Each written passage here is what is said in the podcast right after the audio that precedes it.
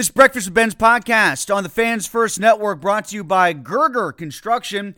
It's not too soon to start planning your dream deck. They build decks year round and they're booking into spring and summer 2024. Gerger Construction is a small burg business specializing in decks, pergolas, railings, and fencing, fully insured, licensed, and now offering financing options. Go to GergerConstruction.com to get your free project estimate or to schedule your deck safety inspection today. Another day is here, and you're ready for it. What to wear? Check. Breakfast, lunch, and dinner? Check. Planning for what's next and how to save for it? That's where Bank of America can help. For your financial to dos, Bank of America has experts ready to help get you closer to your goals. Get started at one of our local financial centers or 24-7 in our mobile banking app. Find a location near you at bankofamerica.com slash talk to us. What would you like the power to do? Mobile banking requires downloading the app and is only available for select devices. Message and data rates may apply. Bank of America and a member FDIC. It is Ryan here, and I have a question for you. What do you do when you win? Like, are you a fist pumper? A woohooer, a hand clapper, a high fiver. I kind of like the high five, but if you want to hone in on those winning moves, check out Chumba Casino. At ChumbaCasino.com, choose from hundreds of social casino style games for your chance to redeem serious cash prizes. There are new game releases weekly, plus free daily bonuses. So don't wait. Start having the most fun ever at ChumbaCasino.com. No purchase necessary. VGW. Void were prohibited by law. See terms and conditions. 18 plus. Judy was boring. Hello. Then Judy discovered ChumbaCasino.com. It's my little escape. Now Judy's the life of the party. Oh, baby, Mama's bringing home the bacon. Whoa, take it easy, Judy. The Chumba life is for everybody. So go to ChumbaCasino.com and play over 100 casino style games. Join today and play for free for your chance to redeem some serious prizes. ChumbaCasino.com. No purchase necessary. Void were prohibited by law. 18 plus terms and conditions apply. See website for details. It's our first podcast after Mike Tomlin's press conference leading up to a regular season game. Steelers and Niners coming up on Sunday at Acrisure Stadium. It's the regular season opener. Joe Rutter joining me, Tim Benz, right now here in the Fans First Network, Breakfast with Benz podcast, as we get set to begin 2023 at home for the Steelers, which is a rarity in and of itself, Joe, and then getting the Niners, an NFC West team. San Francisco coming here and beating the Steelers, what was that, 93 or 94? They lost a game to a really good San Francisco team. Setting up this game, the Niners, a division champion that the Steelers are playing in week one. They just did that against Cincinnati, they just did that against Buffalo. Uh, I think this is going to be a real good test right out of the chute of how many strides they've really taken towards being a playoff worthy team this season as opposed to how they missed it a year ago. No, this is going to be a very tough matchup, and uh, you know, 49ers have a good defense. I- am still skeptical quarterback that uh, Brock Purdy's the guy that's going to be leading them. I think that could be a big weakness for the 49ers and could, you know, maybe unravel their season at some point. But no, this at least on paper, this could be a very, very good matchup for the Steelers. Very difficult one for them to win. That said, I think San Francisco actually comes in with more questions, at least as we look at it right now. George Kittle's health, Brock Purdy's elbow.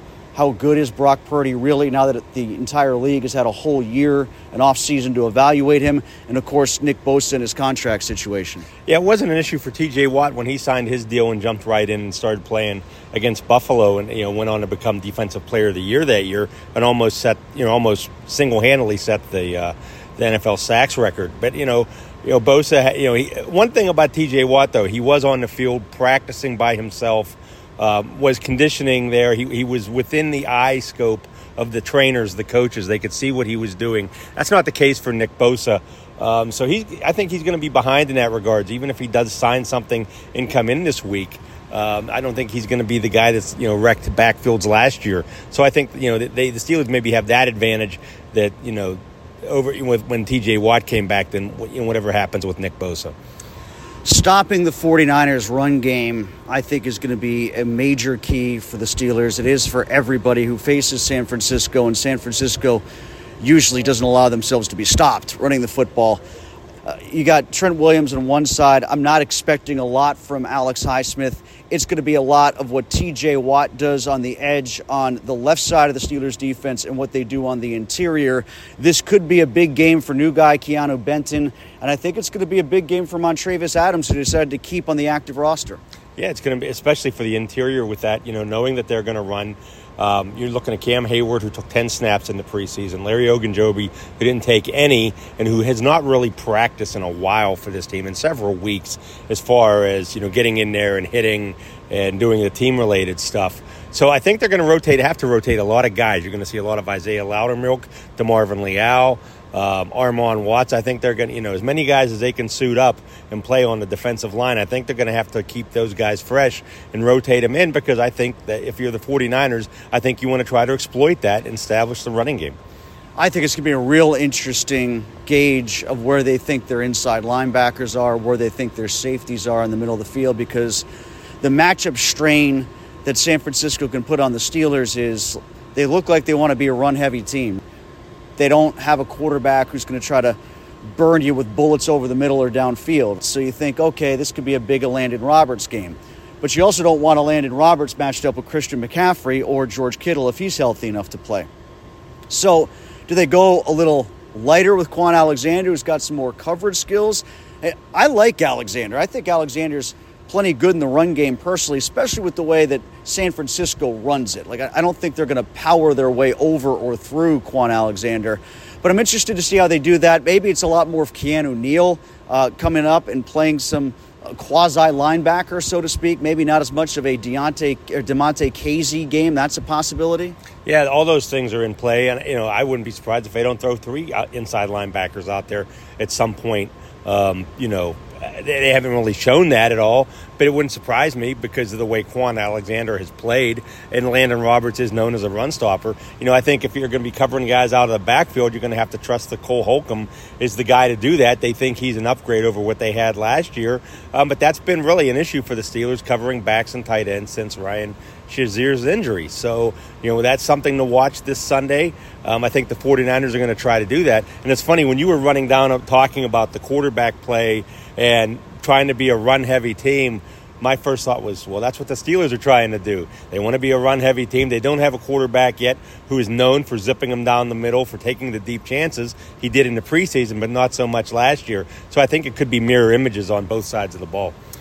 Let's go to the other side of the ball then with the Steelers, since you brought it up, and talk about their approach offensively with uh, Najee Harris and Jaylen Warren. I know there's been a lot of conversation about how much that carry share is going to be uh, tweaked this year as opposed to last year. How much more will Jaylen Warren get the ball as opposed to Najee Harris? Do you see the split uh, narrowing between those two at all, or is this still Najee Harris 70% of the time?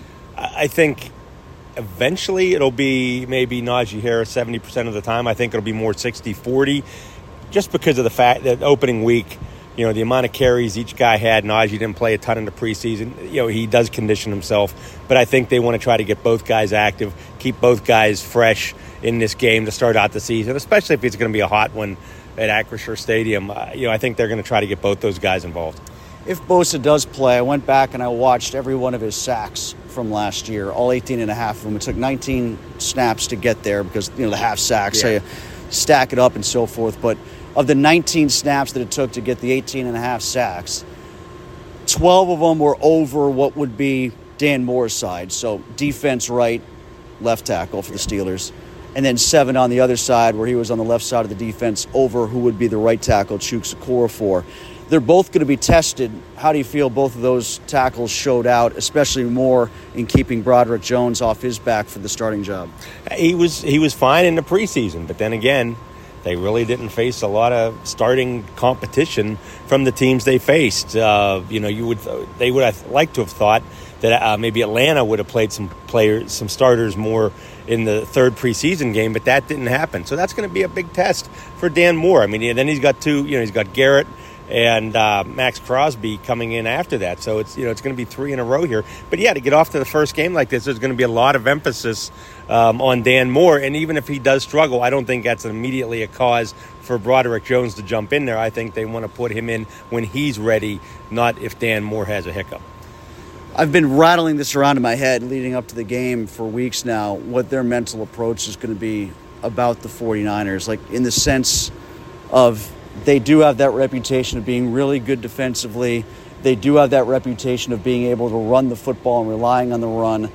So, what does that mean in terms of the Steelers' approach? Do they try to win this game 24 to 21 tops? Do they try to win this in the low 20s, high teens? Or do we see them knowing that San Francisco can score, and even though it is a good defense, being willing to test the ball down the field and see what this new offense can do? That, that might happen. I, you know, I would maybe be more inclined to think that's going to be a week two issue with Cleveland. I think they're going to try to want to get out of here in a low scoring game, uh, knowing the way San Francisco likes to, you know, move the ball.